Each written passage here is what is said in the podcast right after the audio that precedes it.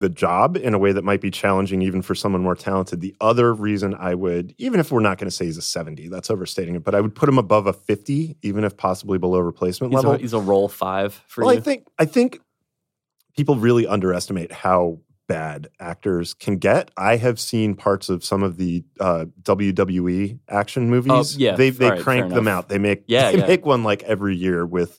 You know, John Cena is the Marine. Yeah, or, for a while, Showtime would have a lot of those, and they would be on during the day. And I've, so I've seen like five minutes of a lot of them, and they're pretty incredible because they will get real actors to be in them, and it'll be like Ethan Embry trying to carry a scene where like otherwise it's just the Undertaker is like lying down on a couch. Yeah, so once you've once you've seen some fourth tier pro wrestlers in an action movie, and then you've seen them out acting the guy who's playing like the uh, the corrupt cop in the small town, they're they're fighting that against. took a, a little bit of a turn. I thought you were going to say that like the actual concept of replacement level is like I think that would be it. And the then big show, but it's Yeah. not.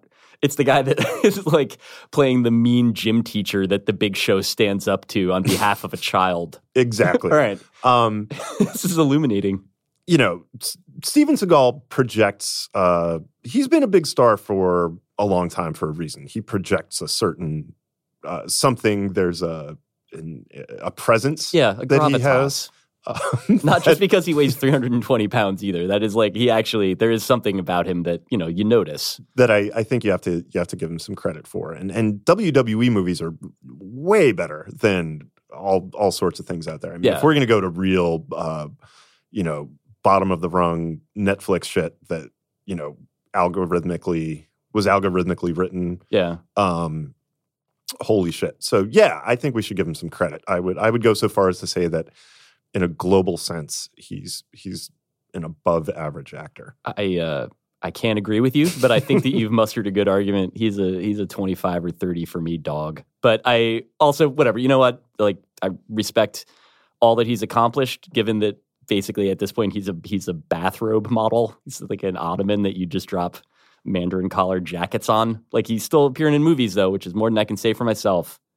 I can barely get Yeah, to the man. podcast on time. give him his respect. So Yeah. I think we I think we have time for one more question, a Trump question, Ooh. our weekly one. I'm I'm scrolling through the doc. Oh yeah, this is good. This takes you inside the game, so you can know what it's like to uh, be here. With God, you know when you um when you Apple F for Trump in the list of fun bag questions, quite a few Yeah. things come up, and they're yeah. Thanks God, everyone for that. they're, they're all really good. But I think we're going to go with this one from Mitch. If you were to ask him as a friendly outlet, what would Trump say his measurements are? we know what his doctor made up, but what would he reckon?